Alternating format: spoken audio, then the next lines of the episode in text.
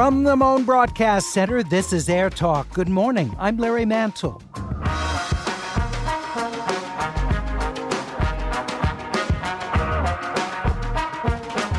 Los Angeles County continues as the state's hotspot for COVID-19 cases. Nearly half of California's confirmed cases have been here. Nevertheless, local hospitals have plenty of capacity and hospitalizations have held steady. We'll look at how our better understanding of COVID-19 spread is informing small steps in reopening some businesses. We'll also ask Air Talk listeners to share what they saw at their local recreational areas over Mother's Day weekend. That includes beaches, hiking trails, and the streets of L.A. It all comes your way on this morning's Air Talk here on 89.3 KPCC.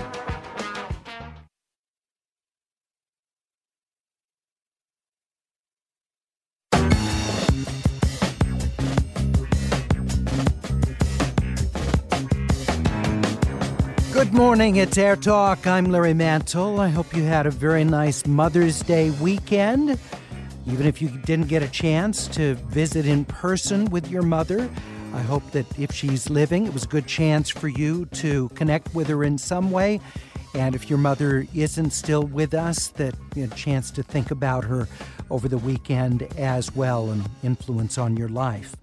Coming up a little bit later, we'll talk about how Angelenos observed Mother's Day, particularly getting out over the weekend where many trails reopened, beaches were available in some cases for limited hours for active use, and to also get the sense from Air Talk listeners what they saw, fellow Angelenos getting out and around in the world. But we begin with our daily update on the medical side of COVID-19 from Huntington Hospital in Pasadena. Infectious disease specialist Dr. Kimberly Shriner joins us once more.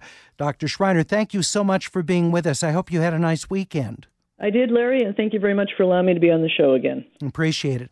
Let's start, first of all, with Los Angeles County being the hotspot for California. Nearly half of the cases in the state are from the county. Now, it's the most populous, of course, but still disproportionate number of cases here. To what do you attribute that?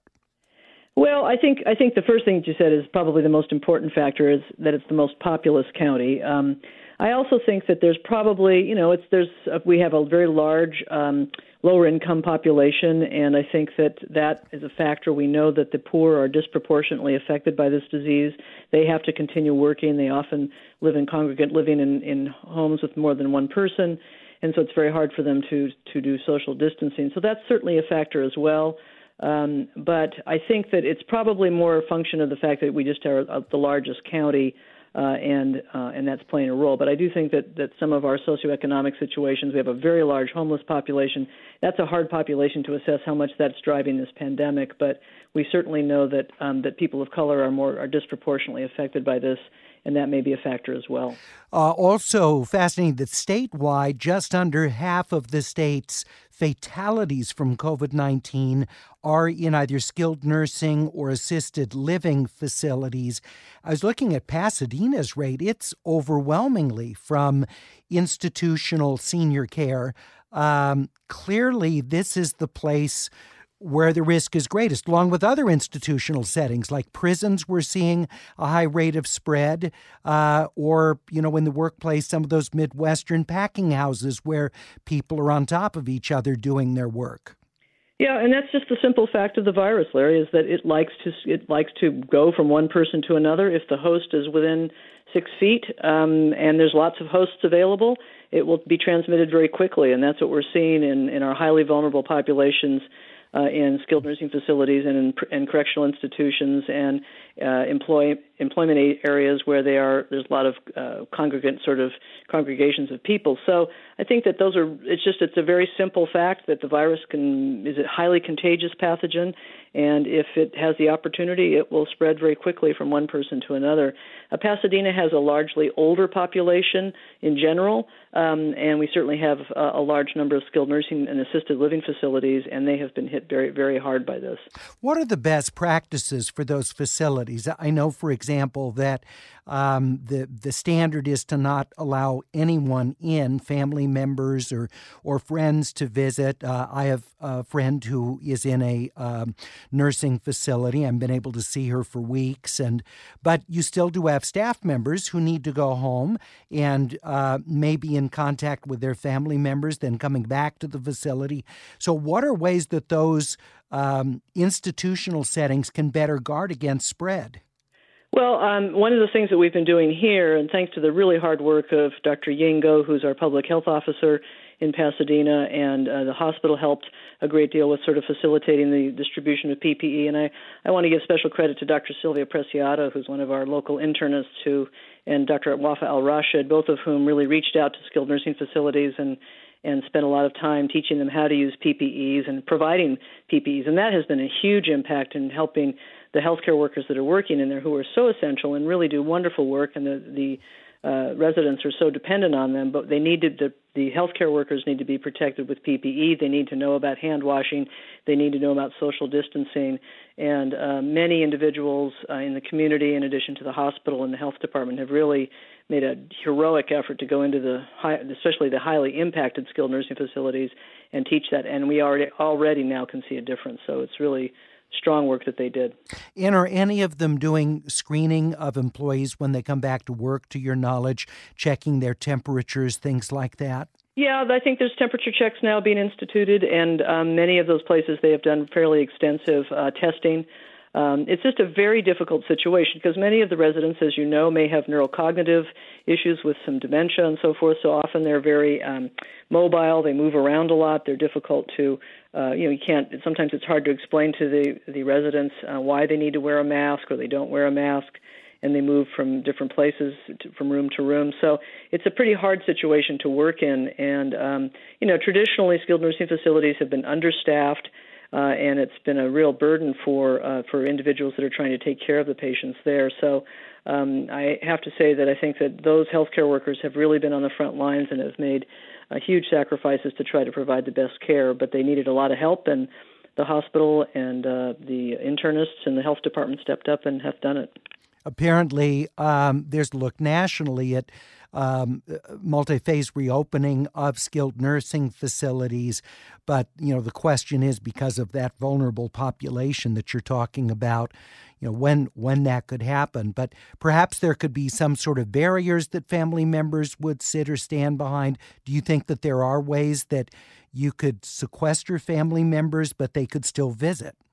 Yeah, I think there's just going to have to be an awful lot of rethinking about how we take care of our elderly, or how we take care of people that are in correctional institutions, or frankly any kind of institution where there's a lot of people living together, or in factories. And I think we have to space things out, just like in colleges and universities. I think it's a really big challenge, and I think we have to kind of think outside the box in terms of social distancing and frequent testing, in isolating people that exhibit signs and symptoms, and then testing all of their contacts. And we're unfortunately going to have to do this for many, many weeks, if not months, because we are still very much in the midst of this. And I think the lovely weather and the outdoors has really been beckoning people, and I think there's sort of a little bit of complacency that I worry about in terms of where we really are with this. We still are very much on this plateau. We're not really increasing a little tiny bit in LA County, but not dramatically, but we're still on this plateau, and we're not in a place where we're going over and seeing a decrease in the number of cases and deaths, and that's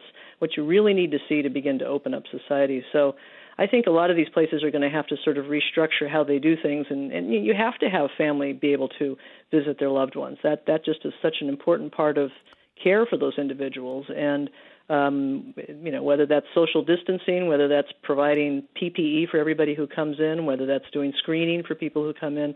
I think those are all modalities that can be utilized. It's notable to me, though, Dr. Shriner, that when you look at European countries that are starting to rather gingerly lift their restrictions, I'm thinking of Italy and France, UK not doing it yet, it seems like once they hit that 2-month mark or so, that they really feel that pressure to start sort of reopening. That you go past that as we're reaching that point now. Very difficult psychologically to keep people locked down. Yeah, no, and I think that's what you're seeing, Larry. I think, you know, it's you can't blame people for wanting to get out of the house and to start doing some things. But, you know, this virus doesn't care, and it is still very much in our population.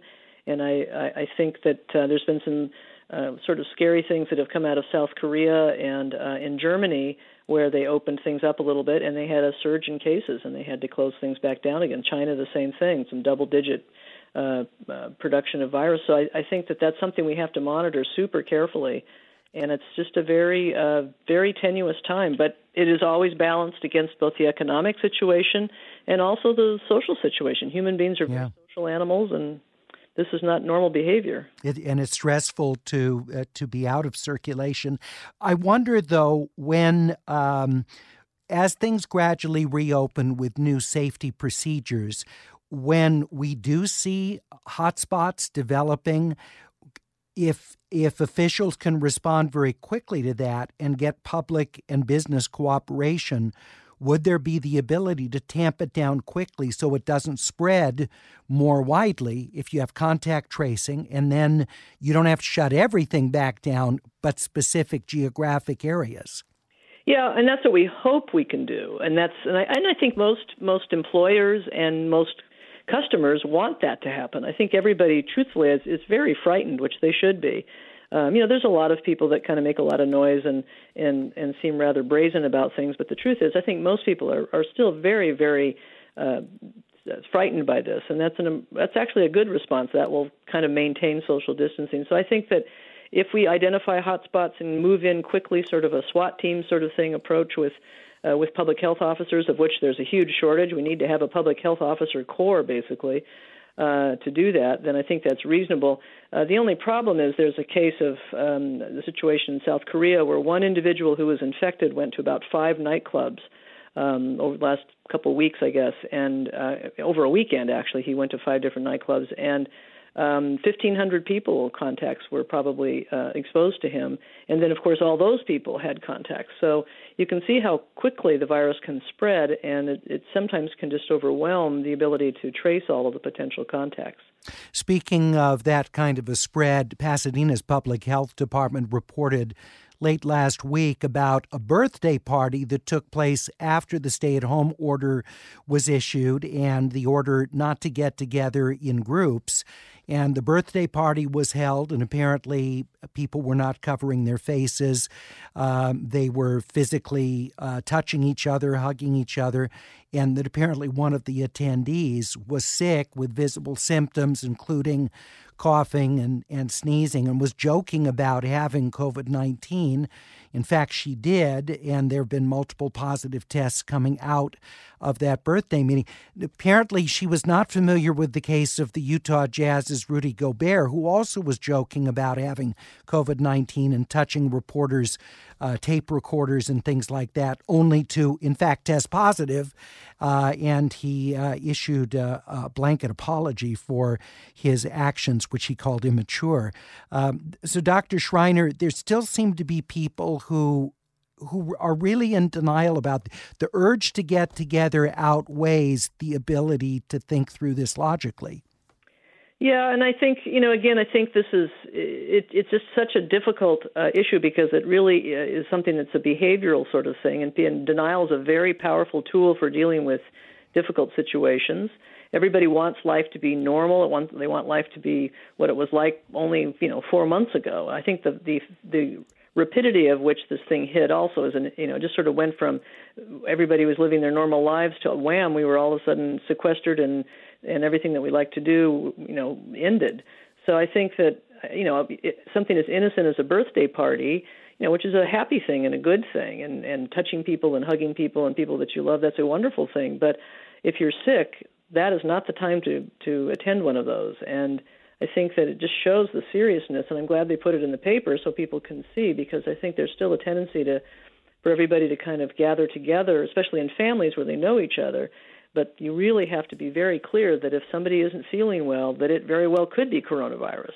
It's the predominant virus that's circulating right now. There aren't a lot of other respiratory viruses at this moment that are causing as much, certainly none that are causing as many problems as this one, but it is definitely a predominant upper respiratory virus right now. So it's just so important that people who are feeling ill, please stay home and don't have contact with people. We're talking with Huntington Hospital infectious disease specialist, Dr. Kimberly Shriner. If you have questions for her, we're at 866-893-KPCC. That's 866-893-5722 or the AirTalk page, kpcc.org. Peer pressure is another factor here, talking about these social considerations. One of our AirTalk producers was sharing in our morning telephone meeting about, family members kind of pressuring to get together for special occasions, and that then it can be difficult, for someone to be willing to be the outlier and to not take part. Yeah, I think that's a really important thing. And, just like in society, there are pressures within families in terms of how you behave and, you're being an alarmist or, you're being too cautious and so forth. It's okay to be too cautious and to be an alarmist right now. This is a very serious infection, and it can cause tremendous illness and, of course, can kill people quite easily. And I think that it's just so important for people to remember that this is really not influenza. Yes, influenza has a very high, can have a fairly significant mortality too, but this one certainly outstrips influenza in terms of its contagiousness and its overall effect on the immune system and the mortality associated with that. I have to say for myself, just how I personally think about it, what I find more frightening and concerning than the lethality of it, which, that kind of speaks for itself. None of us want to die. But for those that recover so much of what appears to be ongoing damage to the lungs, immune system compromise, other lasting negative effects, for some reason, that hits me even harder. So it's like you can go through this, you can survive it, but you may not be the same. Yeah, we don't know what that legacy is sort of going to be. I think certainly people that were severely ill and recovered seem to have some persisting symptomatology and perhaps some permanent damage. But we don't really know, does that last 6 months? Does that last 6 years? Or is it a lifelong sort of thing? And I think each day that goes by in dealing with this infection, we learn more about it. It is a very aggressive pathogen. It just totally takes over the immune system and causes this really inappropriate immune response. You see it in the multi-system organ damage that happens. It's not just the lungs. It's the heart. It can be the kidneys. It can be the brain. It can be the GI tract, and it certainly affects the immune system. Kawasaki's disease, which we're seeing in very young children, not an uncommon thing from other kinds of viruses, but particularly severe with this virus with a very high mortality. And that all speaks to just how much it disrupts our normal response to an infection and stimulates all these terrible chemicals that cause all this damage. So it's going to be interesting to see how much of that is permanent. Younger people who get this, even people who are severely ill, maybe even on a ventilator, they may not have a lot of long-term sequelae from this. But older people, there may still be some ongoing problems down the road, and that can happen with other viral infections as well. Well, and I guess I think of the Spanish flu of 1918 when so many, younger people did get that and had lasting effects for decades afterwards. Yeah. So if this is at all similar to that, certainly cause for concern. Yeah. All right. More aggressive virus. Well, I'm sorry, what was that? I think this is a much more aggressive virus, truthfully, than influenza in terms of its ability to cause multi-system organ problems. So we'll continue with Huntington Hospital infectious disease specialist Dr. Kimberly Shriner. It's Air Talk on 89.3 KPCC. Back in 1 minute.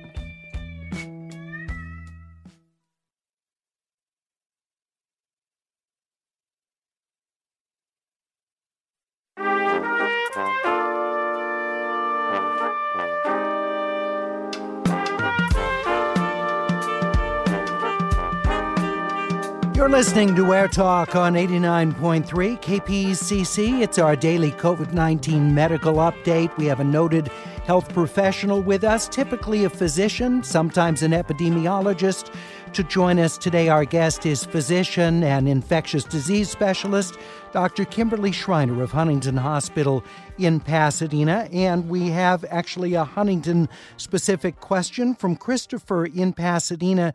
Says elective surgeries have been opened up, at least to some extent, at Huntington Hospital. Christopher, also other local hospitals have done the same. He asks if Dr. Shriner knows about the timeline for fully opening up to elective surgeries like hernia repair. He's wondering about. Dr. Shriner, do you know what timeline for that? Well, we're working on that right now, Larry. We're beginning to have a few elective surgeries this week. And by elective, these are often surgeries that are weren't urgent, but probably couldn't be postponed any longer. So, while we were really sequestered and the hospital was in surge mode trying to deal with the pandemic part of things, we really canceled almost all surgeries except for absolutely life-threatening things that that were life-saving surgeries. But so there's quite a few surgeries, including, some cardiac surgeries and more significant abdominal surgeries that we're trying to get on the books now so they can be taken care of. So I think elective surgeries like a hernia repair and so forth down the road, that probably will be in a few months. But we are beginning to open it up. Now, that has to be measured against how things are going with the virus. If we start seeing a lot more cases of viral infections with coronavirus, then we may have to once again back off on the elective surgeries because we don't want the hospital to get overwhelmed. So it's a very delicate dance that we have to do in the next few weeks. But you need the revenue from the scheduled surgeries, elective surgeries, right? Because that's what pays the bills. Indeed, yes. But our priority at our hospital and certainly many hospitals is even though that's an important thing, that is not our priority. Our priority is the safety and care of our patients. And we want to make sure that we can handle the volume and take good care of both patients who have coronavirus and also the patients that are coming in for surgeries. But I think that it will certainly is opening up in the next couple of weeks, so people should be able to get their surgeries scheduled if they like. It's interesting, a lot of people are not too eager to come to the hospital, and that's an understandable reaction as well. So many people are kind of trying to put that off for a little bit. Yeah, what is your ER looking kind of sparse as a result? Because we're hearing from hospitals all around the area that people are just trying to avoid going to the emergency room as much as they can. I think it's not. Our ER is never sparse, but it's definitely slowed down a little bit right now. But we have spurts of things, and we're beginning to see a few more summer-associated things. Certainly there's a little more trauma that comes through. Huntington is a trauma center, of course, and some other summer illnesses, typhus, and a few other things that have begun to circulate around this time as well. So it's still fairly brisk down there, but it's definitely. I think a lot of people are. And perhaps appropriately trying to not use the emergency room as a primary care location because of the risk of infection. And we would encourage people to try to stay away from the emergency room if possible. We have a couple of COVID-19 related news items that have just moved. The Los Angeles Unified School District has just announced its summer school program will begin on June 24th. The summer program will be online, of course, because of the pandemic. And Superintendent Austin Buettner says there will be some new classes that are going to be offered during the summer term and additional computers being offered to students. So again, the LA Unified summer class session begins on June 24th. The other COVID-19 related news that we have for you, LA County Sheriff Alex Villanueva says more than 4,500 inmates are currently in quarantine in Los Angeles County as a result of COVID-19. That's nearly 40% of the county's current jail population. Now, that doesn't mean that they've tested positive, but they are being quarantined out of concerns that they have been exposed to COVID-19. So some hard numbers coming from the sheriff. Dr. Shriner, your thoughts? Well, those are two really big tasks. The first is how do we open schools? How do we provide education? And I have several good friends of mine that are school teachers, many of whom are in the LA Unified District, and they just really think that, especially for lower income families, that the school situation is really going to take its toll on these kids, and that's that's a legacy we don't want to have. We want to be able to make sure that everybody gets through this and doesn't suffer the consequences. And so, but it's a very tricky thing on how do you open up schools in a way that are effective. You know, virtual education is great, but it's not the same as having a dedicated teacher in a room interacting with the students. So I think that's going to be a very, very complicated thing. The problem in the correctional institutions, you know, we've had other kinds of pandemics. There's a very high incidence of HIV in many correctional areas, hepatitis, of course. And so, but I think it's going to be a real challenge to try to test residents and get them isolated and then provide care if they need it.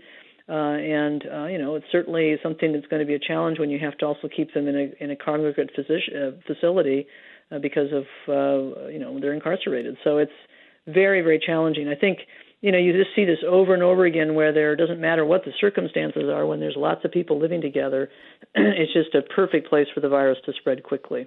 Yeah, I think I was seeing up at Lompoc at the correctional facility there, something like 70% dealing with COVID-19. And, of course, Terminal Island, the federal prison in the harbor of Los Angeles, dealing with a huge rate. And we have many listeners at Terminal Island and just want to know we are thinking about those of you that are there and wish you all the best for your recovery. Jan in City of Orange says, I'm a healthcare worker. We've been reusing N95 masks during our shifts because we don't have enough that we can change them out. How sanitary is this when we're visiting different patients? Well, one thing that you can do, Jan, is if you have more surgical masks, is you can wear the N95 underneath it and then change out a surgical mask or a cloth mask on top. And that, so the N95 stays relatively clean, and the surgical mask is the one that's contaminated. That's one method of doing it. Taking the mask off between patients and storing it as safely as you can in a paper bag is another technique. It's awfully difficult to get them off, though, without touching a contaminated surface. So it's a very big problem still. I mean, we do have more PPE than we did 2 months ago, but this thing is going to last a while, and we need to have PPE throughout the whole course of this, not only for hospitals, but for skilled nursing facilities and for the general public. And so it really is going to be a challenge. And I think manufacturing, this is an area where we really need to ramp up production in our own country of appropriate personal protective equipment. Margie in Irvine says, I went to a drive-by birthday party over the weekend. When people started coming, they stood on the driveway or the edge of the sidewalk. Although no one was showing symptoms, one of the other guests leaned in and hugged me. Should I now isolate myself? Margie in Irvine. Dr. Shriner. Well, hopefully that person did not have coronavirus. And you might contact that person if you happen to know who they are and ask, are you feeling okay? Were you sick?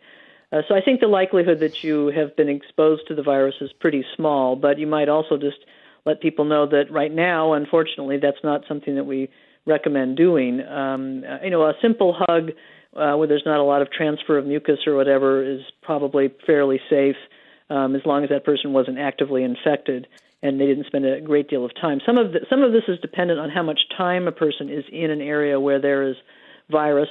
It also may be related to the amount of virus that you're exposed to, and there was a pretty horrific and sad article about a nurse in Orange County, I believe it was, that performed CPR on a patient, and she died 14 days later, and she probably was exposed to a very high viral load because that patient was very sick when he had a cardiac arrest. So that those are very important factors in terms of the infectivity of the virus. But I think a relatively quick, benign hug where there's not a lot of exchange of mucus or whatever, I think that's probably fairly safe. But I would contact that person, make sure they're feeling okay. Dr. Kimberly Shriner, Huntington Hospital infectious disease specialist with us. So I'd like to hear from you if you were out over the weekend and enjoying a public recreational space, whether the beach for active use, whether you were hiking over the weekend, what you saw in the way of people going back into spaces that have been closed for a while, and whether you saw them keeping their distance, whether you saw them with any face coverings or not.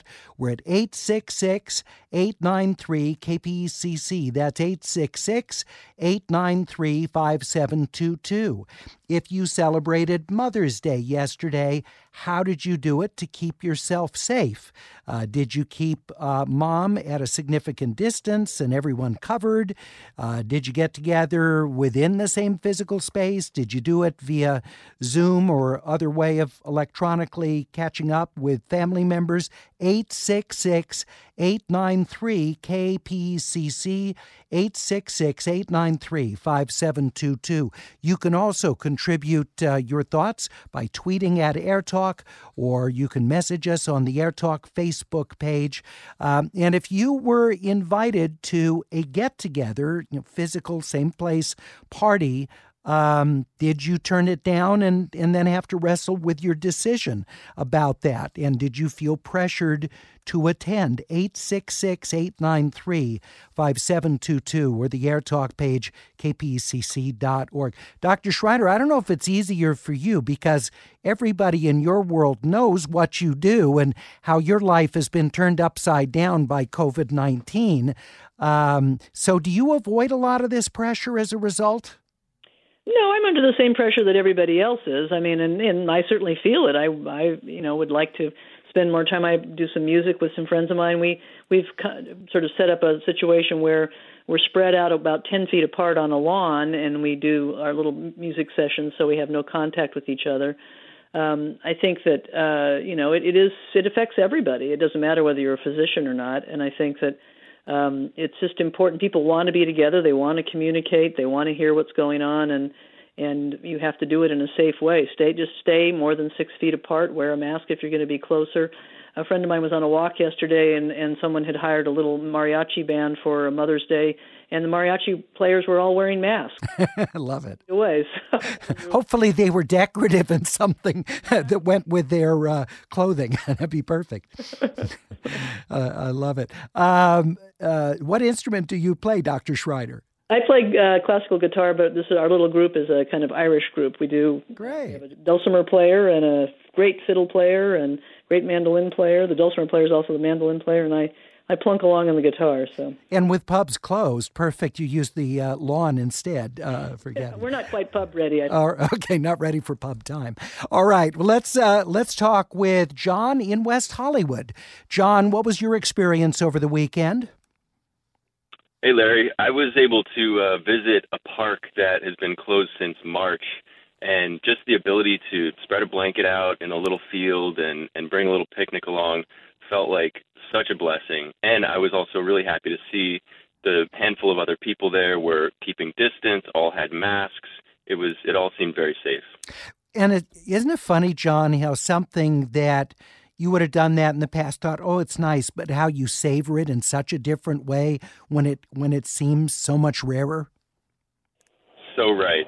I couldn't get enough of that feeling this weekend. Yeah, you really appreciate something as simple as being able to go to the park, put down a blanket, and just sit there and have that peace. John, thank you so much. 866-893-KPECC or the AirTalk page, kpecc.org. Jamie in Palm Springs, what was your weekend like? What did you do?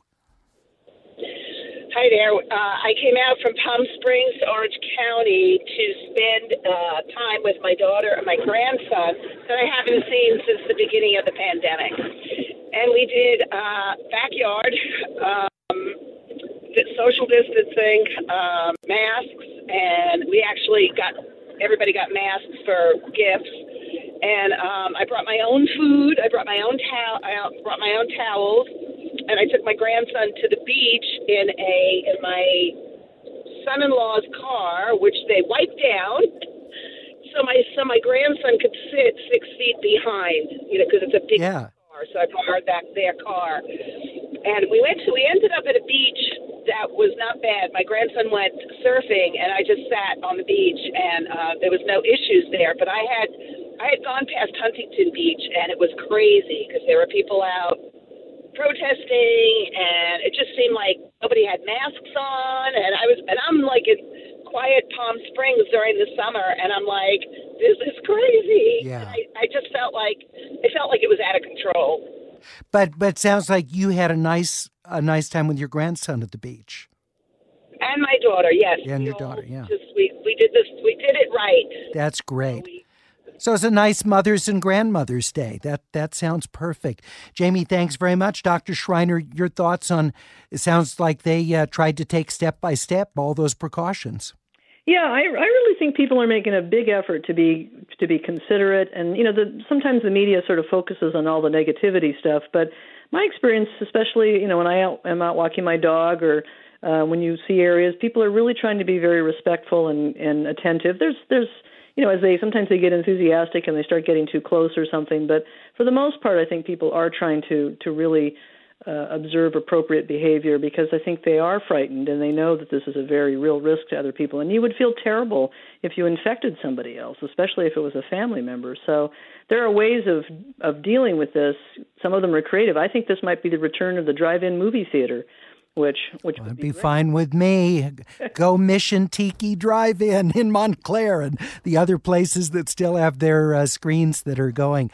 Dr. Shriner, thank you so much. Really appreciate your talking with us about COVID-19 on the medical side and the social side. We're going to continue with listener questions, what you experienced out in the world this weekend, but Dr. Shriner needs to get back to her patients. Thank you so much, Doctor. We appreciate it. It's my pleasure, Larry. Thank you. Huntington Hospital infectious disease specialist, Dr. Kimberly Shriner. But please, I talk with you about your experiences being out on the trails, at the beach, at parks, or getting together with your mom, your grandma, your kids, your grandkids. What was it like over this weekend, Mother's Day weekend, known for socializing? 866-893-5722. Back in 90 seconds.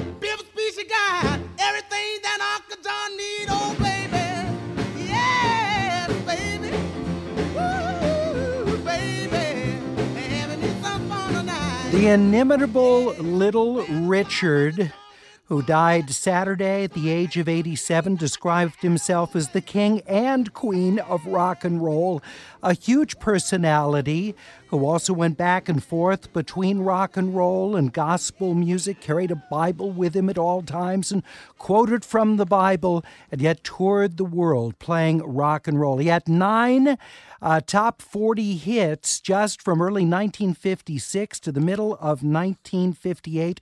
We'll hear a few more of them over the course of today's Air Talk. But a huge influence on so many other artists.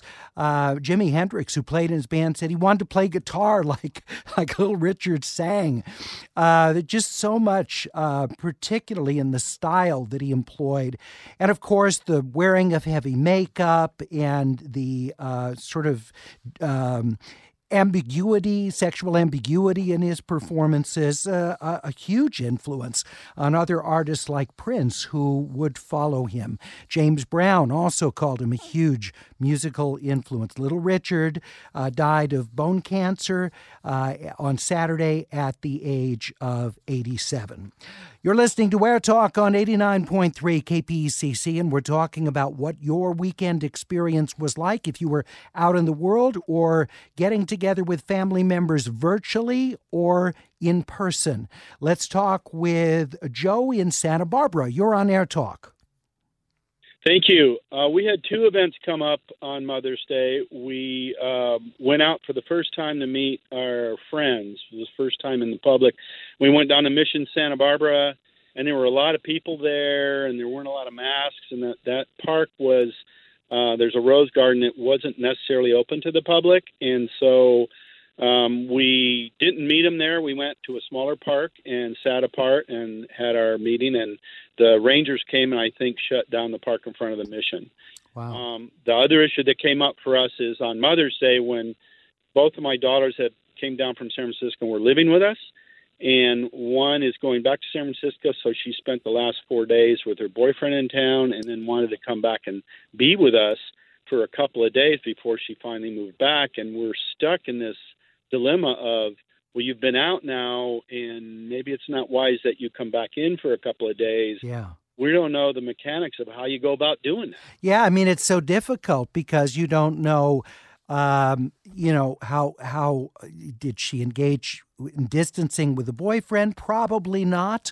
What were his contacts? Who, you know, it's that whole contact tracing thing. And Joe, you're trying to figure out just, you know, with a family member, well, what are the different contacts that took place and what degree of vulnerability do you face based on what your daughter's experience was? And I understand that. I mean, that's a really difficult thing to do. So, you know, you could tell her to quarantine herself for a couple weeks after being with her boyfriend, but then where would she go while she does that?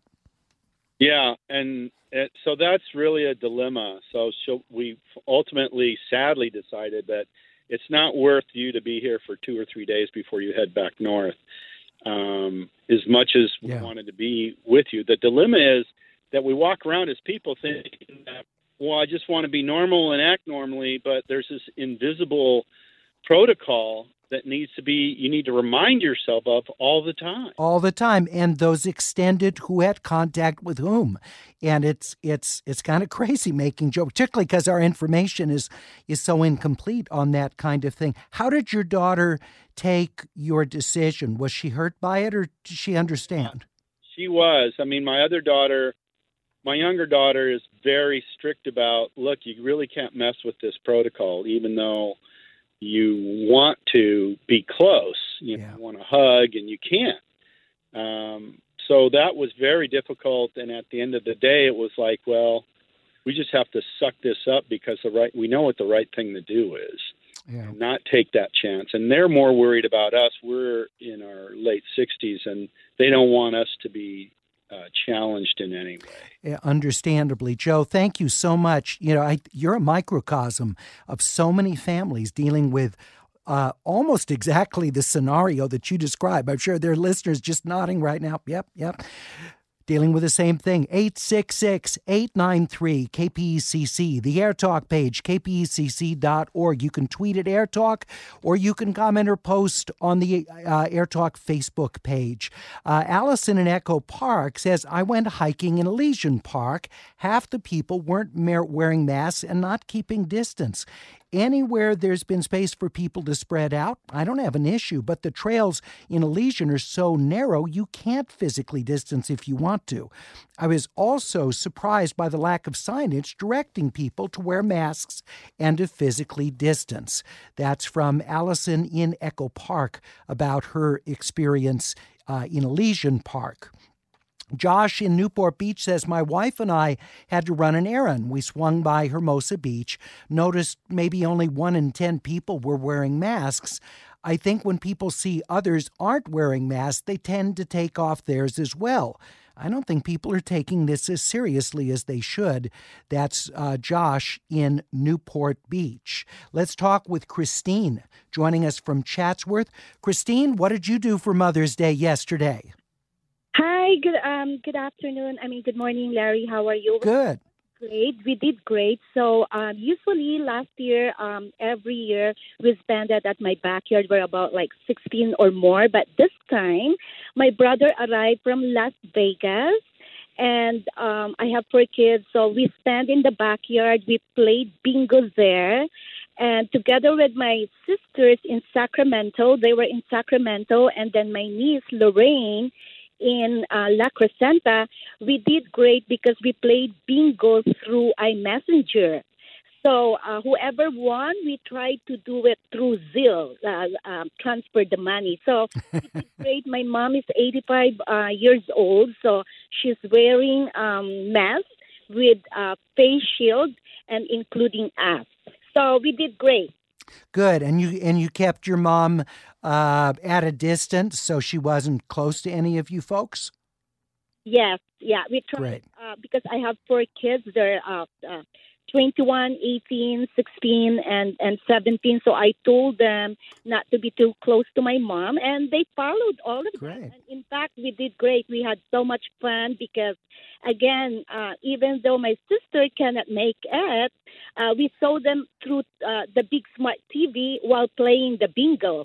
Christine, I think a lot of people are doing that kind of a hybrid thing where maybe it's a small group of people that are distancing and bringing in other people via Zoom or iMessage or other apps like that to expand the party in a way that's safer. Christine, thank you very much for sharing it, and happy Mother's Day belatedly to you as well as the mother of four. We'll continue with more of your phone calls as we talk about what your Mother's Day weekend was like and what you saw when people returning to some of the parks that opened, beaches, trails, or getting together for Mother's Day or doing it via technology at a distance. What were your experiences? 866-893-5722. Back in just 1 minute.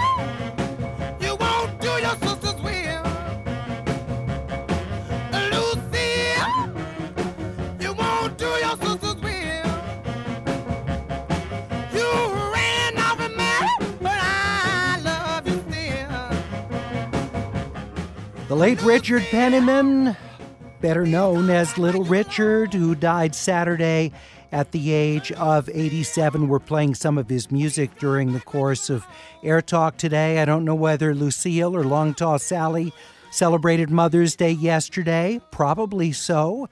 866-893-KPECC or the Air Talk page, kpecc.org. They get together with Mustang Sally and have a whole big Mother's Day celebration. Let's continue with Laura in Whittier. You're on Air Talk. Hi, good morning, Larry. Hi. I called in because I was listening to your program, and Mother's Day was so odd because we're a Latino family, and it's our culture to be together, and it was so different from last year. I saw my grandsons, but at a safe distance, and I'm so used to hugging and touching. The whole family is like devastated because we've missed so much, but we were raised like this. We were raised to be together, and la familia es todo. It's like the family is everything, and this is a vital part of our lives, and it just hit us yesterday. It was hard. I completely get that. I'm part of a Latino family, and my father-in-law, it weighs on him so heavily that he can't. He's a hugger, and to not be able to hug his daughters, including my wife, or to hug me, or to, you just see how difficult. And I miss it too, but I think what you're describing is, when you're raised with this, and it's a whole part of communicating love, and to have that just, one day that's not available to you. I understand why yesterday was so hard, Laura. Yeah, it was really hard, and the family got us through the Great Recession, and we've been through cancer and everything, but this was harder. It was just as hard as losing people because we lose part of our culture with it. Were you able to, through technology, have contact with your kids and grandkids? Oh, my grandsons came over, each in different batches. Their parents brought them over, but it was so odd. It's just like having the distance. Yeah. Yeah. Yeah, it was. I blow kisses at everybody, but it was difficult. I hear it, Laura. We're with you. Thank you for sharing that. Beautifully expressed. 866-893-KPECC. Karen in Pasadena says, for Mother's Day, my son made meals and delivered them for me and other family members and included a little note for everyone. It was really sweet and a great way to feel connected. Karen, what a son you've got. That's beautiful to hear about. Pease Train tweets at AirTalk, I'll be staying at a youth hostel on the west side of Los Angeles this week. They don't require masks, so this should be interesting. I'm surprised they don't require masks given city of L.A., and maybe there is an exemption for places where people do short-term stays. I don't know, but certainly businesses require masks for you to enter. Stuart writes on our Facebook page, while I got some solid exercise yesterday morning hiking Fryman Canyon, the experience was marred by the dangerously inconsiderate behavior of many of my fellow hikers. More than a third of them wore no masks, and at least 15% conspicuously failed to observe social distancing. At one point, an unmasked biker spat mucus onto the trail, not 3 feet away from the also maskless hiking trio just ahead of me. I spent so much time in a state of hyper-awareness of these clueless virus vectors that I couldn't properly appreciate and enjoy the beautiful surroundings. Stuart, thank you for sharing that. That is, though, a great name for a rock group, Virus Vectors. You can share your comments again on the AirTalk page, kpcc.org. Let's hear from Lizette in the city of Orange. You're on AirTalk. Hi, I was calling because my husband's a physician, so we get daily contact with him that goes into the hospital. And so for me, it's the opposite. People invite us or they get upset because we can't do things. And I tell them, you know, it's not because of me. I'm not scared necessarily of getting infected by someone else because we have it daily from my husband that I can potentially bring it home. But yeah, I'm scared of giving it to them and spreading it. So it makes it very difficult. And do you feel like they're able to take that in and understand that? You know, some people do. Some people just get hurt. But, you know, like with my children, they're like, well, I see some people have like 5 different cars in their driveway. And I know that's not all of their cars. And I say, you know what? Because we love them, we can't go visit them. I'm sorry. Yeah, so hard. Lizette, thank you for sharing that, and our best to your husband as well for the work he does as a physician, and all of you by extension in your family who serve that very important cause. Thank you. Let's talk with Linda in Marina Del Rey. Linda, real quickly, what was your weekend like, your Mother's Day? It was beautiful. Went to my daughter's, and I am 78 years old. So, you know, my kids are, they are definitely in their middle years. And my daughter set up the backyard with 3 separate tables, one for her and her kids and her husband, one for my son and his wife. And I was in the middle with myself because I'm divorced. And they were 6 feet apart, all decorated beautifully with flowers and beautiful cloths.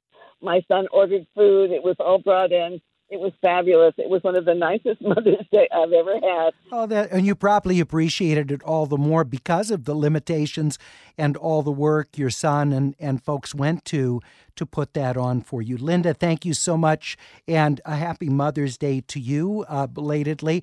Patty in Cyprus says, I used Zoom, called my kids and grandkids in Signal Hill and in Germany. Took a lot of coordination, I'm sure, Patty, because of the time zone differences, but it was great to be able to celebrate Mother's Day with all of them. Patty, thank you very much for sharing your experiences. You can share what your Mother's Day weekend was like on our AirTalk page at kpcc.org. We have much more to come in the second hour of AirTalk, including a couple more Little Richard songs as well.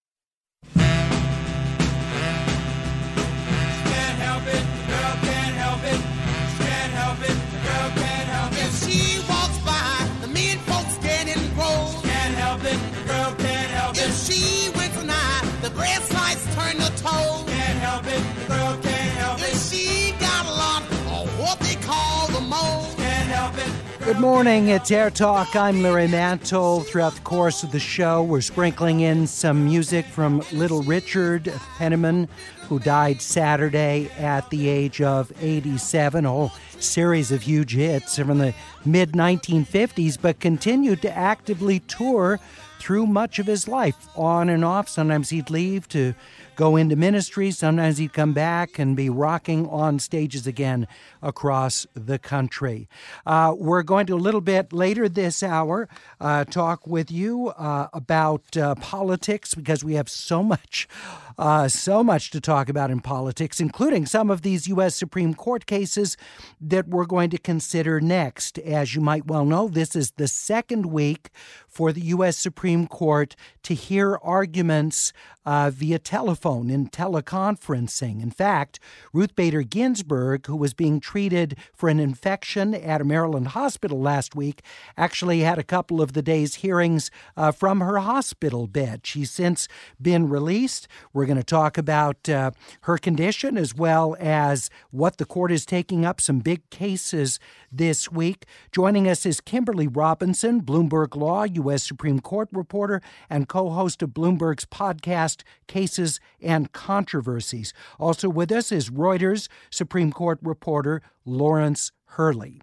Let's begin with a case that was heard today involving two Catholic schools in the South Bay area of Southern California, Torrance and Hermosa Beach. The cases combined are Our Lady of Guadalupe versus Morris Iberu and St. James School versus Beale. Let's start first. Kimberly Robinson, share with us what the issues are in this case involving ministerial exception. Right. Well, thank you for having me on. So the ministerial exception is an exception that lower federal courts have actually accepted and granted religious employers for many decades. The Supreme Court, however, only recognized it officially in 2012. And basically what it's meant to do is to allow religious employers like these schools to be the ones who determine who in their schools are going to be teaching their students about religion. And so it says that federal courts can't hear cases alleging employment discrimination by a religious employer. And it's really just meant to keep the state out of those kinds of decisions. And so what's at issue here is who qualifies for that exception. So I mentioned that the Supreme Court first recognized it in 2012, but they didn't say very much about it. And so lower courts have had to grapple with this issue. And today it was the Supreme Court's turn. Well, let's listen to a bit of it because, of course, starting last week, as part of it being teleconferenced arguments, they were also made available live to the public. Here's Justice Stephen Breyer asking a question of Assistant to the Solicitor General Morgan Ratner, arguing for the U.S., weighing in on the side of the schools. So who falls within the minister? Now, I can say easily a person of leadership or authority. That's not going to help that much. So when you take your categorical approach, minister, person of leadership, person of authority, what do you want to add? How do we explain to people, in your view, what that should amount to? Well, Your Honor, I think at a minimum you need to add the other categories that you discussed in Hosanna-Tabor. And you specifically said this doesn't just apply to leaders of the congregation. It applies to other employees who preach their beliefs, teach their faith, and carry out their mission. That's Morgan Ratner, again, assistant to the Solicitor General of the United States, not a party formally in the case, but weighing in on the side of the schools. Kimberly Robinson, I understand she's one of just three women arguing during these 2 weeks of telephone arguments. Right. Well, it was a really historic moment for the Supreme Court when they first heard these telephonic arguments, and actually two female advocates were arguing the case that morning, but it was a bit misrepresentative. As you mentioned, only three women are arguing in this two-week sitting, and that's actually more along the numbers that we see in a Supreme Court term. So we crunched those numbers, and at the end of this term, at the end of these arguments, men will have argued in 136 times at the court and women just 20. Would you expect to see that change in the coming years, given that I think there are now more women graduating from law school than men, or because of the types of law that women and men tend to go into? Is it going to take longer to change that? Well, you know, we've been seeing those kind of numbers out of law schools for a while now, and it seems like that the law school graduation rate really isn't what's holding up the equality here. There are a lot of other pipelines that have issues getting women into them. And so we see one of those being clerkships at the Supreme Court. It was only with Brett Kavanaugh on the court where women actually outnumbered male clerks at the court. So a lot of places to work on to get those numbers to be equalized. Kimberly Robinson, Bloomberg Law, U.S. Supreme Court reporter. Lawrence Hurley, Rutgers Supreme Court reporter. Lawrence, your thoughts about this morning's hearing in the case involving the two parochial schools? Yeah, it does seem like kind of a difficult one for the court to decide because they have to decide on this, the scope of this exception, you know, who kind of counts and who doesn't within the context of these kind of these schools. And it seemed like a lot of the justices had differing views on, you know, who would be covered and who wouldn't be covered. So it could be kind of a tricky one for them to come up with a majority on that one. All right. I think I said Rutgers, the New Jersey University, instead of Reuters. I got sports on my brain, ready for basketball and football to resume. Reuters Supreme Court reporter Lawrence Hurley with us. What are the stakes here generally for religious schools, Lawrence Hurley? If the court grants the exception that the schools are wanting, is that an almost universal exemption from federal discrimination law? Well, I think that's what some of the parties would like. I think, if it goes the other way and the court says that certain employees can bring these lawsuits, then that would probably change things quite a lot, because it could open the doors to more employees being able to file these lawsuits, which obviously no one wants to be sued, and the schools are no different. And it's also, this case comes to the court at a time when the court is hearing a lot of cases to do with religious rights and including other cases this term and next term. And so it could be part of a trend of the court favoring religious rights, which we've seen over the last few years. Another important series of cases having to do with President Trump's financial records, Congress wanting to be able to subpoena his accountants and bank representatives, get copies of his financial records as well as tax returns. Kimberly Robinson, how do these cases this week relate to that? Well, so there are actually three cases that the court is going to be hearing tomorrow, and the question is very similar in all three of them. In the first two, the question is whether or not the House can subpoena records from third parties. These are the banks and the financial institutions that you mentioned, under its authority to make lawmaking. And in the other case, it's whether or not a New York grand jury can subpoena these kinds of financial information from third parties about the president. And in both cases, the thrust of the president's argument is that if these kinds of investigations are allowed to go on, it could distract the president from doing the important work of the office. And we've seen a little bit of this in the administration's response to the COVID-19 crisis, saying that things like impeachment distracted the administration from being able to focus on really important issues. All right. Also this week, Lawrence Hurley, a case having to do with so-called faithless electors who don't adhere to their state's rules about how they're supposed to cast their electoral vote in the general election and decide to go their own way. This involves electors in both Washington State and Colorado?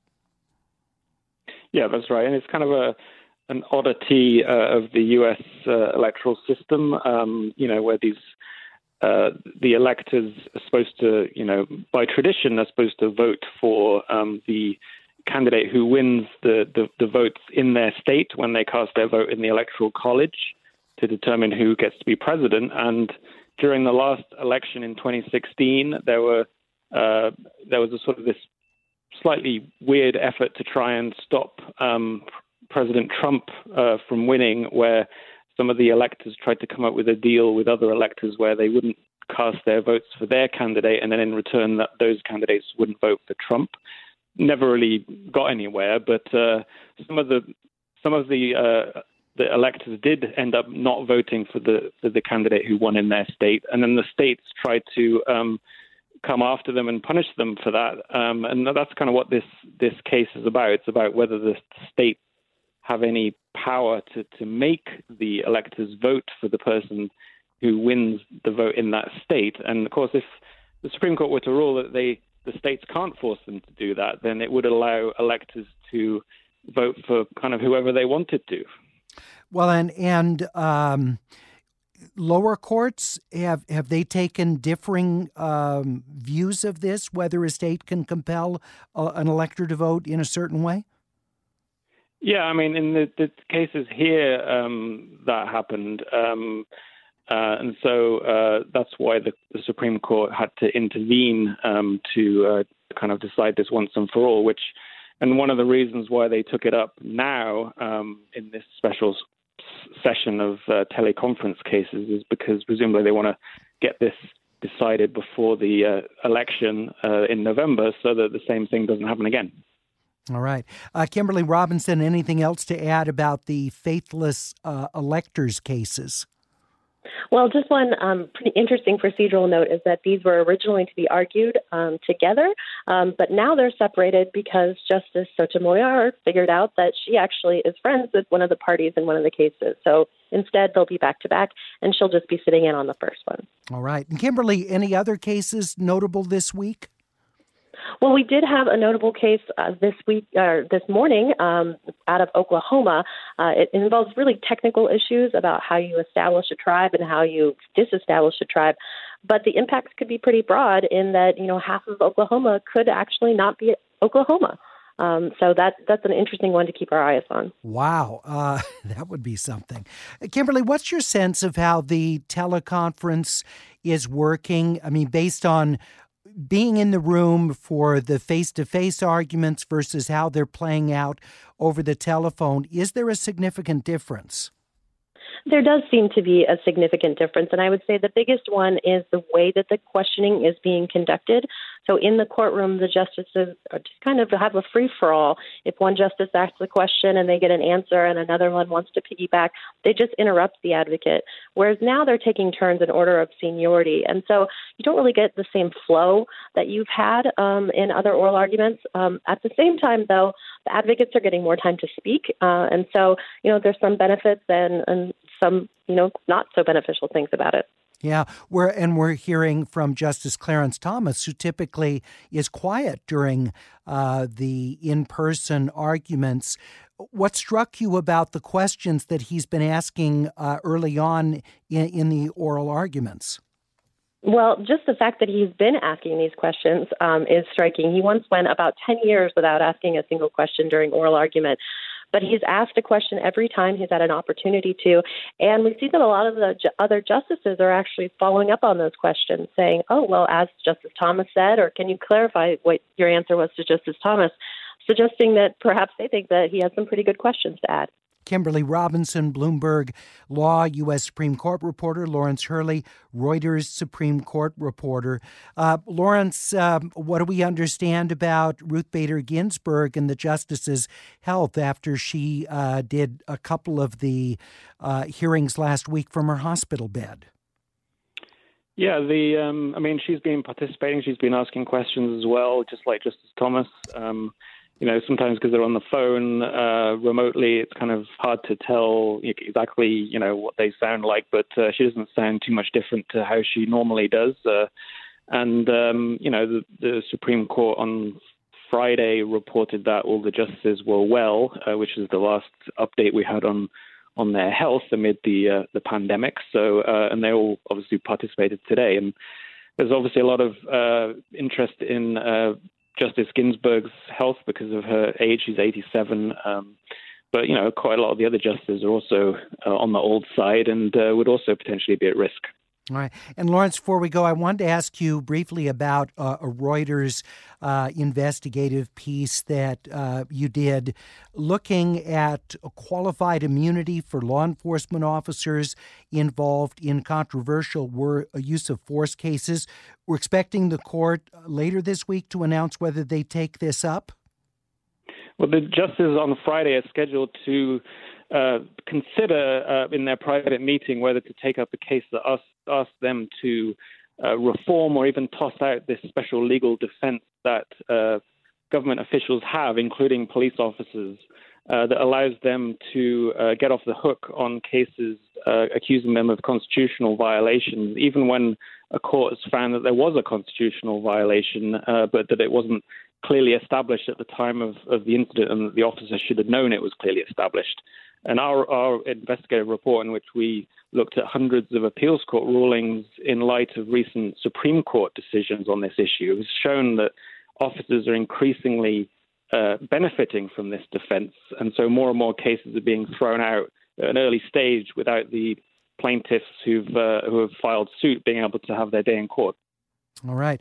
Lawrence, thank you so much. Lawrence Hurley of Reuters, Kimberly Robinson, Bloomberg Law, the Supreme Court reporters, joining us to talk about what's a big week's worth of cases, arguments being heard over telephone conferencing, the justices and the attorneys who are presenting their oral arguments before the high court. You're listening to Where Talk on 89.3 KPCC. Coming up, we're going to talk politics, very important special congressional election in North LA County, and then much to talk about nationally as well. We'll be back in 1 minute on Air Talk.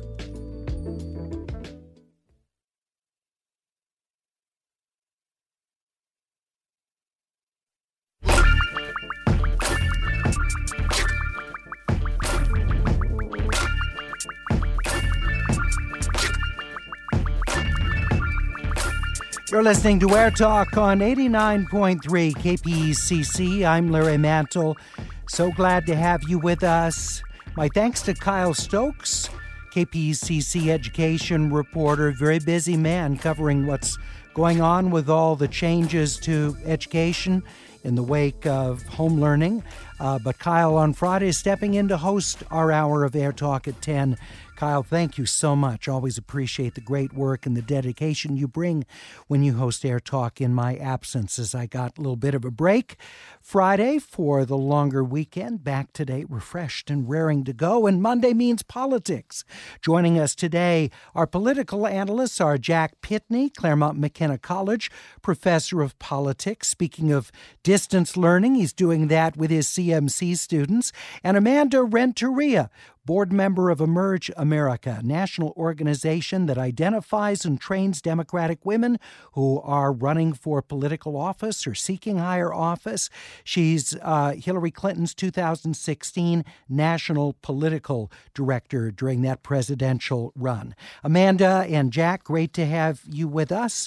Let's start, first of all, with the case of the Department of Justice dropping the prosecution of former National Security Advisor Michael Flynn. This after FBI documents came out indicating that they were hoping to get Flynn lying about his statements as to whether he'd met with the Russian ambassador, this part of the whole early Trump term investigation into allegations of collusion with the Russian government. Professor Pitney, your thoughts about the dropping of that prosecution?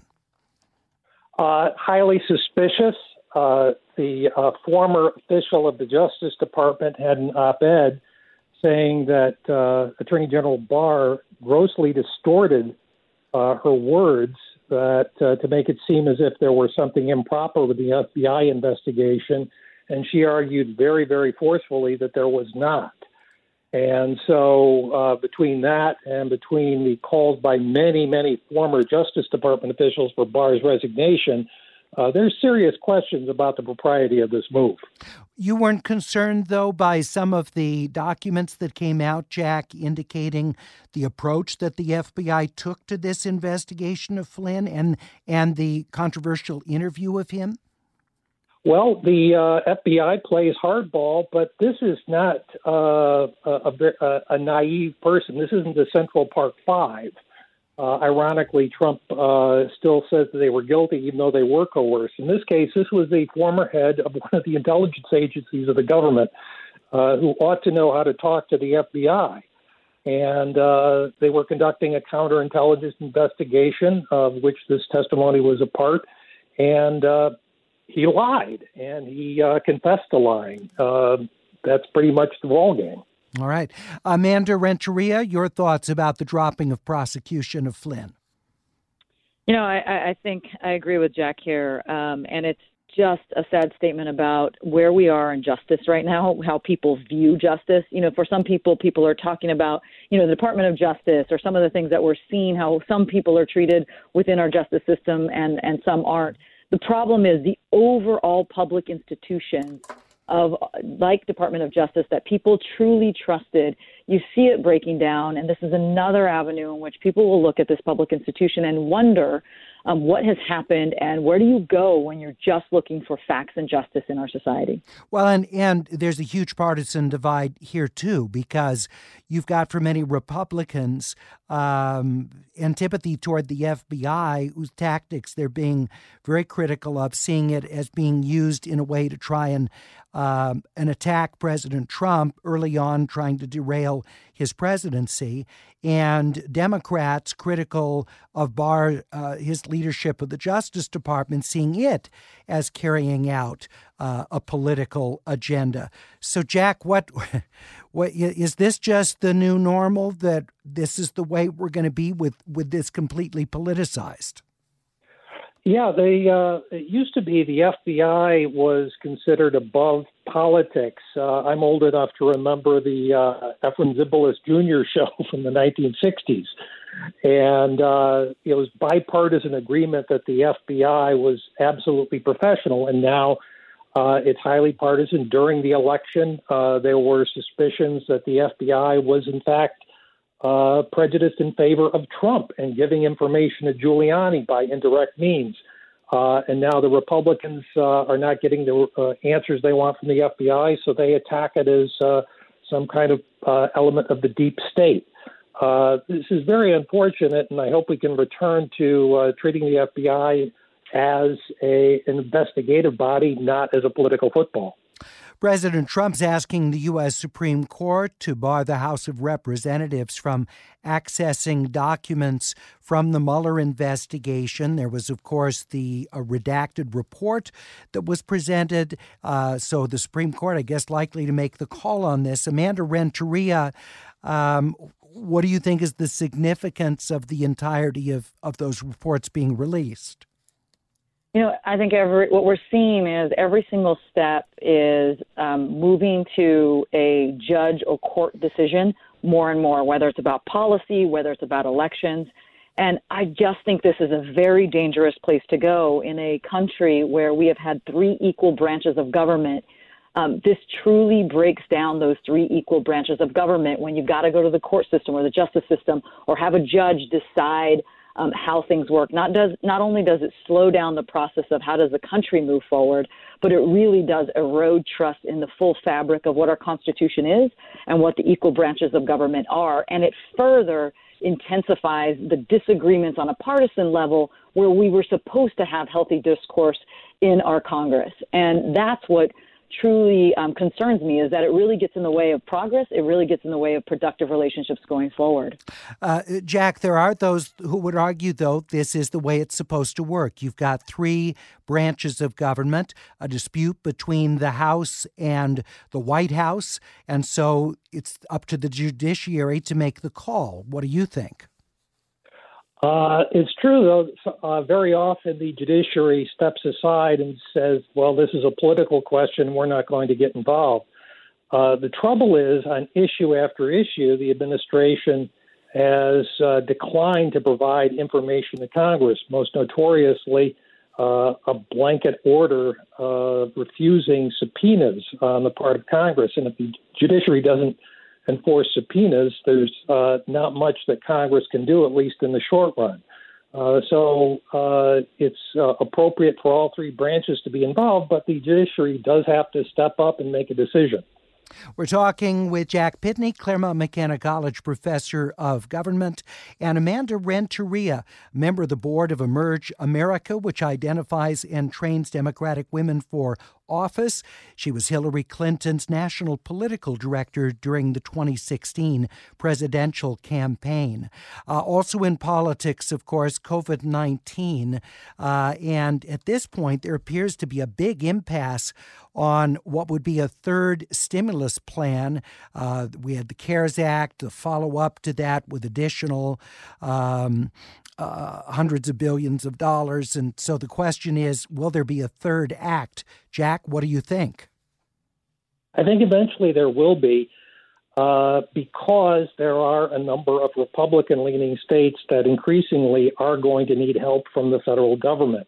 The reluctance on the part of the Republicans in the Senate has been, well, this will be a giveaway to the blue states. Actually, the blue states are donor states in the overall relationship to the federal government.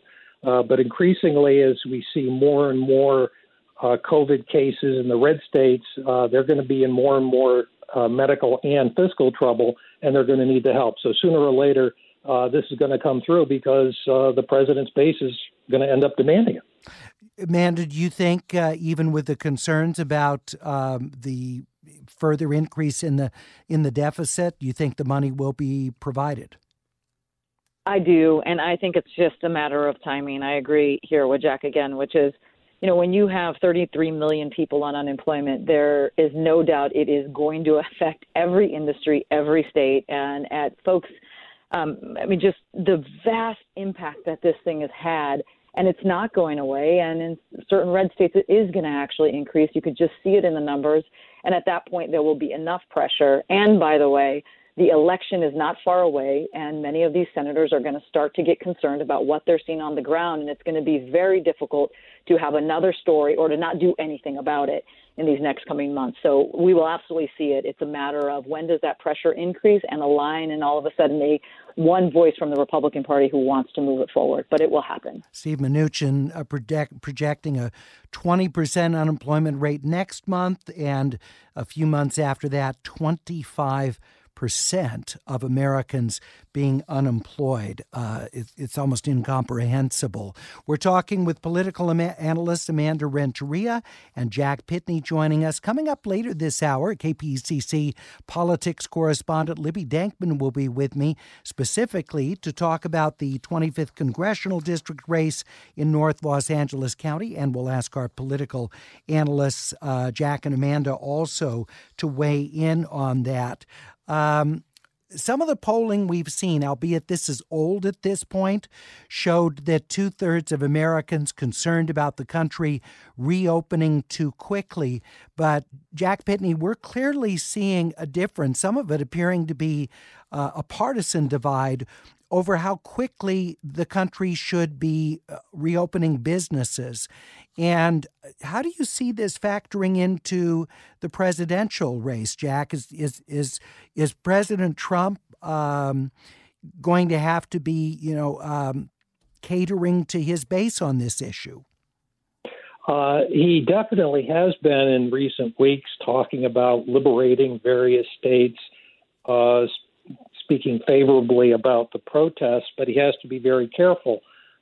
There's a very serious risk that these protests could backfire, either resulting in disorder in state capitals, or if the reopening proceeds way too fast, you could have a surge in COVID cases. So those are both very serious risks. On the other hand, I think there's almost universal agreement we have to reopen at some point. And so you're going to see different states taking different approaches depending on their circumstances. Take the state of Montana. The governor is a Democrat, but Montana has very low population density. Basically, the San Gabriel Valley spread out over thousands of square miles. Montana can reopen at a different pace from California. So you're going to see a lot of differences among the states.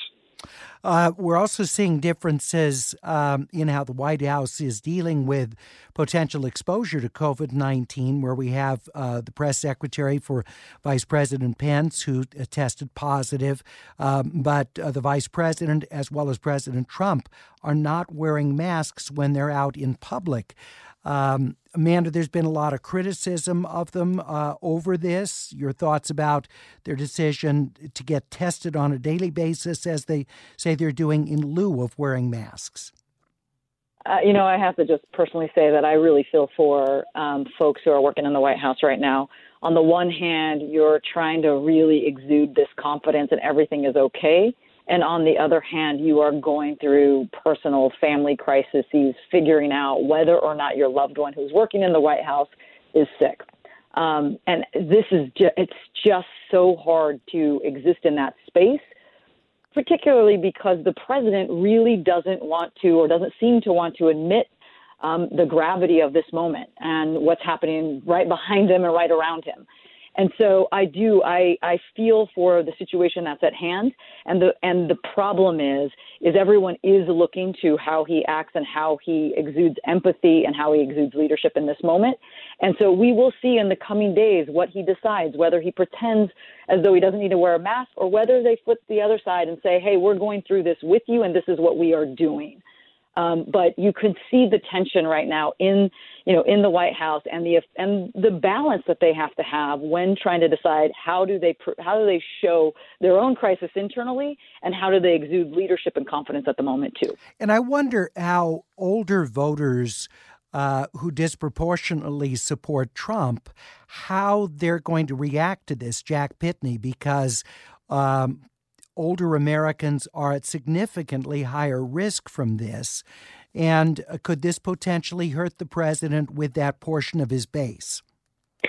That definitely is a political danger for the president, because older Americans are going to look and sort of scratch their heads and say, why is this guy taking risk to his own health, not to mention risk to the health of people on his staff? He's interacting with older people. A lot of his more senior advisors are of an advanced age as well. And so this sends a very bad signal. And older Americans, a group that I am entering myself, are very much aware of the risks and are probably going to react in a negative way. We'll continue our conversation with political analyst Jack Pitney, Claremont McKenna College professor of politics, and board member of Emerge America, Amanda Renteria, who ran Hillary Clinton's national politics side of her presidential campaign as director in 2016. We have much more to talk about in politics, including a big special election for the congressional seat that Katie Hill represented before she resigned that seat. Republicans are hoping to take it back. It had been a GOP stronghold before Hill took the seat. So we'll talk about that a little bit later, back in 90 seconds on Air Talk.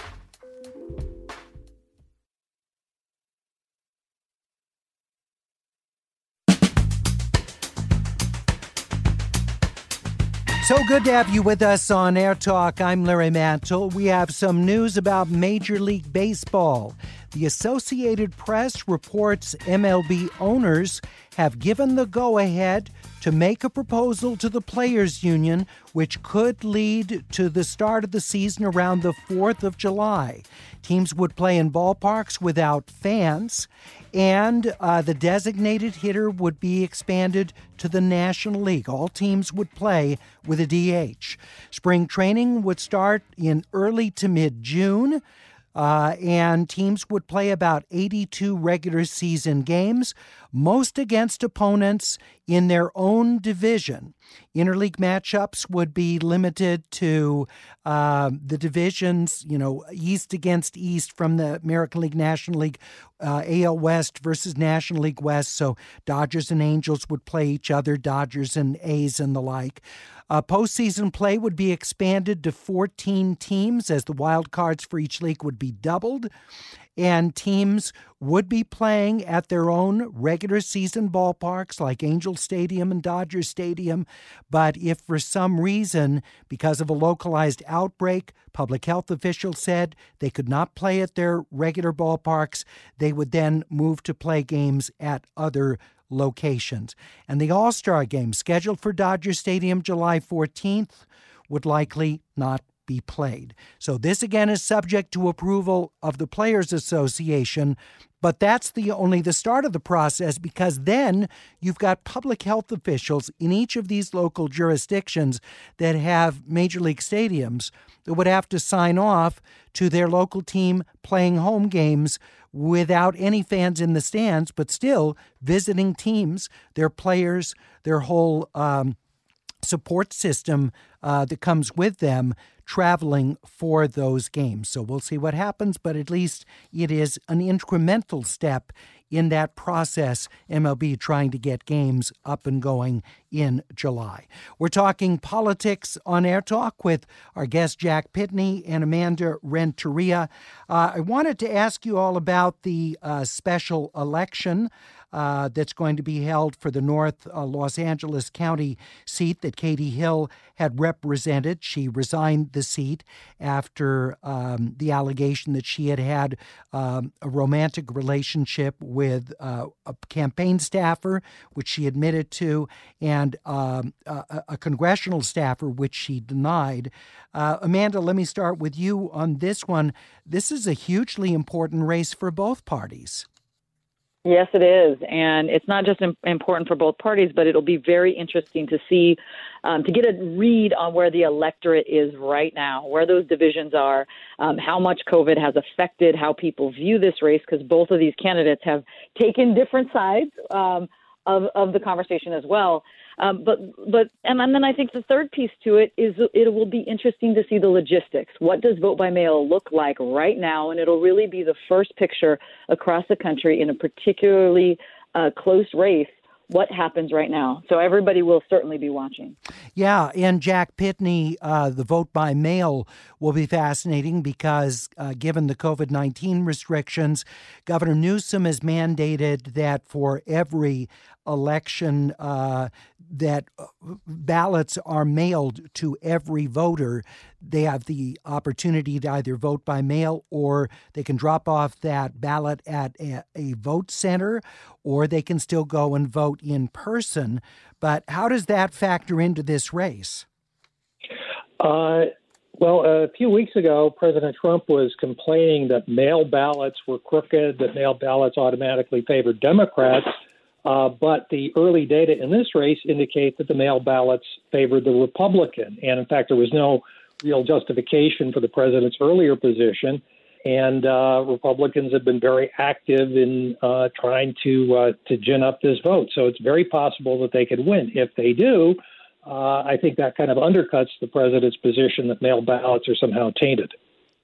There was a controversial statement that was made by Christy Smith that was recorded as she was speaking to donors, where she was making fun of Mike Garcia, the Republican, being a former Navy fighter pilot and sort of acting as though that's no qualification to run for Congress. Let me bring KPCC senior politics correspondent Libby Denkman into the conversation. Libby, I was very surprised by Smith's comment because, this is a district with Edwards Air Force Base and, a lot of ex-military folks. How's that being perceived there? Yeah, you'll remember it was represented by Buck McKeon for 20-something years before that, and he served on the Armed Services Committee and was the chairman of that committee for a while. You have a ton of veterans in the area, and you mentioned Edwards Air Force Base. Mike Garcia is really, in his campaign materials, highlighting his military service. I spoke to one campaign operative who said that they even had to get his signs cleared by Paramount because they're so close to what the Top Gun logo looks like. He kind of looks like a Top Gun Mike Garcia hybrid sign. The response to this has been very unfavorable for Christy Smith. This was no doubt a gaffe in an area that has such a strong relationship to the military. She has apologized. This was an unguarded moment with a liberal group that, you know, really encapsulates the issue of campaigning at a distance and maybe sitting in your house and being on a Zoom call. It does not lead to as guarded a conversation as you might have in front of a room full of people. But it certainly has been a trip up that she has apologized for and tried to move on from. Does she live in, you know, congressional race? You don't actually have to live in the district you're running for. Does she live in the district? Because it just seems surprising that she'd even think that way about a military fighter pilot if you come from that district. I think that she was trying to make a poorly worded joke about the fact that the Garcia campaign does lean so heavily into the Navy fighter pilot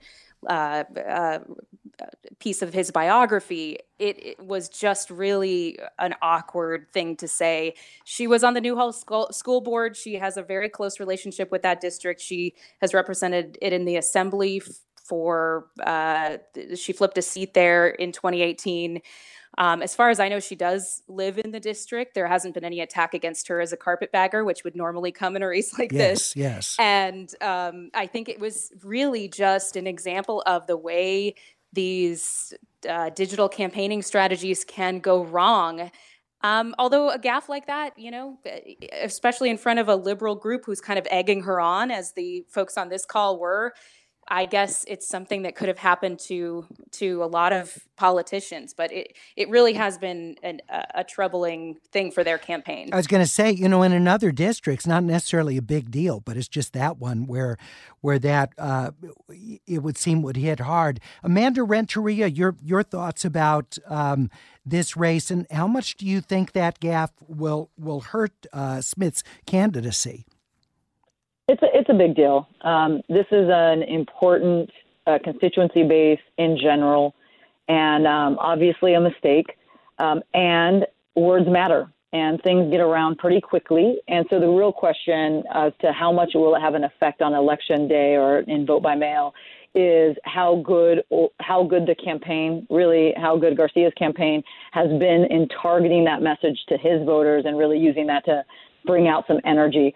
But obviously a big mistake at this point could be really critical. And this race is could be tight when you just look at the numbers from the registered voters.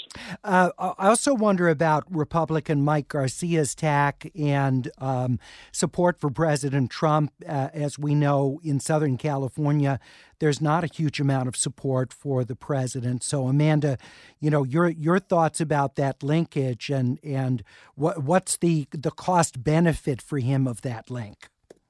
Well, I don't think he had another option. I mean, I think he went there. He's been there. And so and very early on in his career and some of the things that he said in the past. And so there was really no other option but to go there. And as we've seen across the country, you are either 100% in that camp.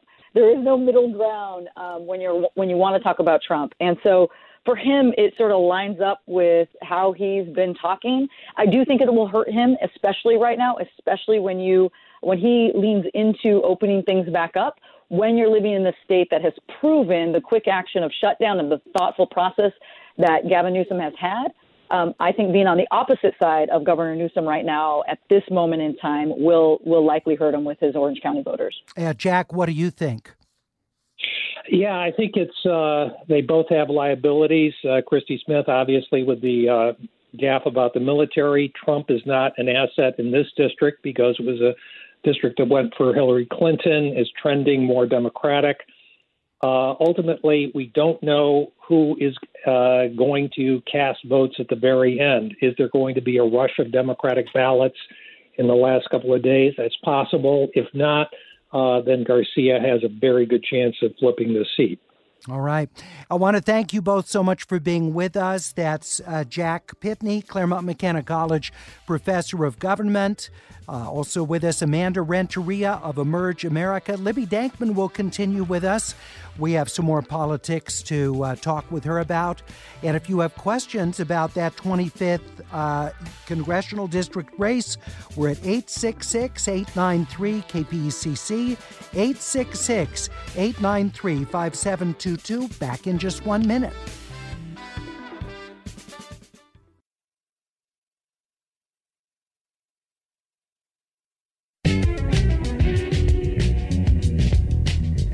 You just heard the governor's name dropped a couple of minutes ago, and Governor Newsom will be here for his daily noon news conference. We'll have it for you right after Air Talk here on 89.3 KPCC and the KPCC app. We also remind you, when you're home, which many of us are many more hours each day, just tell your smart speaker to play KPCC, and you can follow everything you would typically hear on your car radio at 89.3. We're talking about the 25th Congressional District race in northern L.A. County, which includes Santa Clarita Valley, includes the high desert area of Los Angeles County. It's the seat where Katie Hill had flipped it blue, first Democrat to hold that seat in many, many years. Then she resigned after allegations of an intimate relationship with a congressional staffer. She denied the allegation, but because she had had a relationship with a campaign staffer, she resigned her position this special election tomorrow to fill the seat. It's Democrat Christy Smith, a longtime state assemblywoman, and Republican Mike Garcia, a former Navy fighter pilot. Libby Denkman, KPCC politics reporter with me. Libby, how much are the two parties dumping into this race? You know, the Democrats and Republicans are spending. The DCCC and the Republican Congressional Campaign Committee are definitely ponying up money for TV ad buys. There was a $200,000 buy even from Katie Hill's nonprofit, which ran an ad featuring her outside of the White House talking about President Trump and the need to get out the vote, very pointedly not talking about Christy Smith, probably at the request of that campaign. Because of the delicacy of Katie Hill and the feelings in that district over what happened. But there are a number of groups that sat this one out. House Majority PAC, Emily's List. Their attitude was that this special election will have an electorate that favors Republicans to a greater degree than Democrats, and it's worthwhile for them to wait until these two candidates meet again in November, when the general election will have the chance to capture that seat for 2 years. This special is just for the 7 months until January 2021, and again, a lot of folks think Republicans simply show up more reliably in an off-timed election like this May 12th contest. The only thing I'd argue, and I understand the composition of the electorate changes between a special and a general, but someone running as an incumbent does have some degree of advantage. So whichever one of them wins the special election, it would seem, you know, they go into November with the advantage. No doubt. I think that that's something the Smith campaign would certainly argue, and it was probably part of their pleas to outside groups to get in and spend as much as was spent to help Katie Hill win the seat. But again, I think a lot of Democratic groups looking at the field and thinking, you know, the 7 months incumbency is not going to advantage Garcia the way that a full 2 year term would, and we're going to save our money. That was the calculation that they made, and we'll see how that pans out when the general comes around. All right. And the fact that everybody's going to be mailed a ballot, there are still vote centers, including a new one in Lancaster, which you can take some credit for, Libby. So that I don't know about that. You certainly reported on the lack of one in Lancaster. Yeah, that was a situation where the Democratic Party, the local county Democrats, and the Christy Smith campaign were making noise last week about the fact that Lancaster, which is 22% black compared with the rest of the district, which is something like 8 or 9% black, did not have a vote center the way that neighboring Palmdale had 3, Santa Clarita, Simi Valley, other parts of the district had in-person vote centers opening up. And the Democrats suddenly felt like that this was a problem, especially because of the African-American community of Lancaster. They started lobbying the registrar recorder to open an extra vote center in Lancaster. And I called up Mayor R.Rex Paris in Lancaster to see what he thought. He's a Republican, although somewhat of a maverick in the party, and holds a lot of variety of views associated with both parties. And he told me he doesn't want any suggestion that there was dampening of the vote because of a lack of vote center in Lancaster. He's a Garcia supporter. He said he wants Garcia to win. But he turned around after my interview and asked the registrar to open an extra vote center in his district, in his city. And the registrar complied. On Friday, announced that they would do that. But over the weekend, that caused quite a kerfuffle. There were tweets from the White House saying that the election is rigged because of this, and the Garcia campaign feels that this is some last-minute political shenanigans that are inappropriate. All right.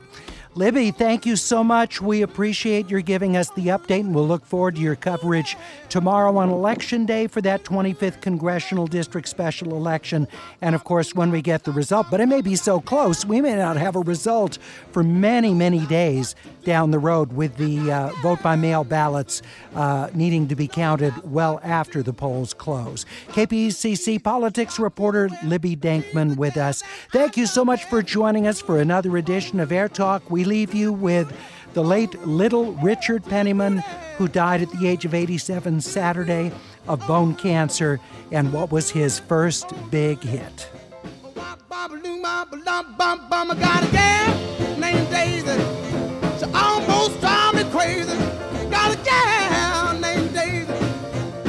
Governor Newsom's news conference coming right up.